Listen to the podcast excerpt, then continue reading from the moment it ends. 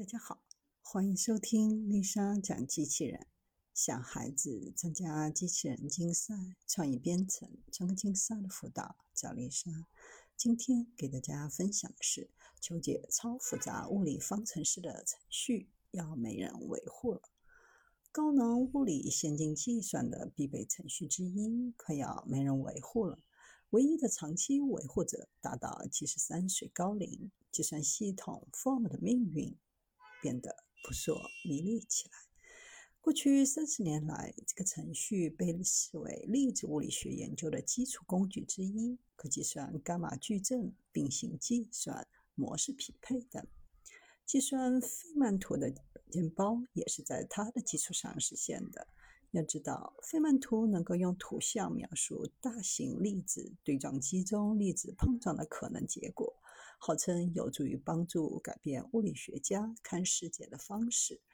除此之外，高阶量子色动力学贝塔函数、多重 zeta 数值的数学结构研究也都用到了 Form。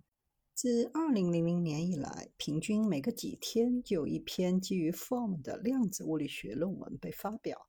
但这样重要的计算程序，却只靠一位73岁的退休人员来维护。荷兰粒子物理学家乔斯·维马塞伦，如今老爷子是以高而后继的维护者还没找到，完全能替代他的程序似乎还没出现。尽管 Mathematical 也能计算，但速度上无法完全与之相对比。Form 是一个可以进行符号运算的程序。相较更通用的 Mathematical，它更专注于大规模处理符号的表达式。本质上，Form 还是数学代数系统。具体的操作过程是设定函数 f，在 x 之前，如果出现任何参数，都将它们进行替换。有两个特点：一是计算快，Form 建立了一些专业算法。比如能将费曼图中的某些部分快速相乘，通过排列方程减少相乘相加的步骤。第二是能够处理超级大的方程式，只要硬盘空间够大，多长的方程式都能算。这正是 Form 最特别的地方。计算机的存储模式分两种，其一是主存，也就是常说的随机存储器。是电脑系统当中最重要的存储器，能够与 CPU 直接交换数据，随时读写，速度很快，但存储空间有限。另一种是外存，也就是硬盘、固态硬盘和磁盘等，优点是容量大，但计算速度慢。如果一台笔记本的内存只有 16GB，但存储空间可以达到 2TB。要想求解超复杂的物理方程式，就必须依靠储存。但问题是，这么小的容量空间根本无法处理超长公式，更何况 Form 生于八十年代，那时候的储存量就更小了。Form 选择了一个巧妙的方法，就是把硬盘当做储存来用。通过将储存和硬盘空间分页处理，然后将方程式放入到不同的页上，并且为每一项都固定一个存储位置。程序运行的时候就能够快速找到各个项的位置，将其带回真正的储存，而不必访问其他的项。这样的好处是扩大储存的同时，绕开了地效的内存交换方式，可以快速计算复杂庞大的方程式。凭借这一特点，Form 自诞生后就成为粒子物理学中的关键工具之一。即使放到现在，Form 也依然至关重要。毕竟，计算存储发展的速度怎么也追不上物理学方程式加长的速度。值得一提的是，Form 并不能视为 CS 的加长版，它们的编辑逻辑不相同。上述 Form 可能需要一点门槛。但只要跨过去，就是一番新天地。Form 和 CS 配合可以解决数学物理中诸多难以计算的复杂问题。苏黎世大学教授托马斯·格尔曼就在过去的二十年中取得的大多数高精度结果，很大程度上都依赖于 Form。高能物理学助理教授马特·冯·西佩尔的一位同事，前不久才使用 FORM 将一项计算的精度推到新的高度。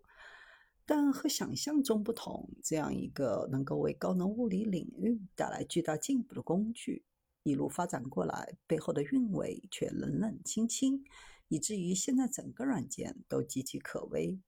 FORM 的起点是一九八四年。当时，计算机的角色正在迅速变化，PC 机开始普及。它的前身是一个名为 SQL-SIP 的程序，由荷兰物理学家马蒂努斯·维尔特曼创建。和我们现在许多常用的计算机程序不同，当时的程序大都是搭载于 Web 的 ROM 芯片当中，得把芯片插到电脑上才能运行。可以试想一下光盘的运作方式。而乔斯则希望做一个更易于访问的程序，可以被世界各地的高校都能下载的那种。开发 Form 之初，乔斯使用的 Fortran 语言，这也是 Form 名字的重要来源。这种语言很擅长搞数学。Fortran 是由 IBM 为科学和工程应用开发，是第一代计算机高级语言。从六十年代末到七十年代初，大多数高性能计算机都支持 Fortran，许多专门的编译器和工具都可以用其编写算法。而随着计算机技术的发展，其他编程语言一个个出现，Fortran 慢慢被 C、C 加加、Python、MATLAB 等取代，但它没有对象导向编程的支持，语法比较笨重。一九八九年，Fortran 一点零正式发布前，乔斯改用 C 语言把 Form 重写了一遍。但 Form 其实从诞生起就在逐渐推广适用。到上世纪九十年代初，全球已有两百家机构下载 Form，后面的数字还在不断的攀升。与此同时，Form 发展出三个不同的版本：Form 顺序版只在单个处理器上运行。Perform 多处理器版，处理器有自己的内存，可以使用集群和系统，同时为两个及以上的处理器。Tform 处理器共享内存系统的多线程版，主要用于处理器数量有限的系统。Form 和 Form Cake 相互补充，Form 作为一种通用符号计算和公式管理软件。而 FormCake 作为一种特定于高能物理研究的工具，这么看来，Form 貌似一直在茁壮成长。但开发至今，维护的人数总共也就十余人，而到了现在，只剩下七十三岁的乔斯孤零零一个人还在苦苦支撑。一个重要的原因，就是在物理学界开发程序的努力往往被低估。多年来，一直在物理学领域计算工具上开发花费了大量时间的人，都得不到一个合适的终身职位。相比之下，乔斯及 Form 还算是比较幸运，因为他有一个终身职位，而 Form 也受到欧洲研究理事会的关注。光是2012年，欧洲研究理事会就给 Form 相关项目资助了一百七十万欧元。当时，乔斯提出把游戏领域的蒙特卡洛方法用来求解高能物理方法。这种方法往往要求高精度，计算量巨大。但同样在粒子物理学领域，意大利科学家就没有那么幸运了。他也开发了一种很有用的简化算法，但整个职业生涯都没有收到什么资助。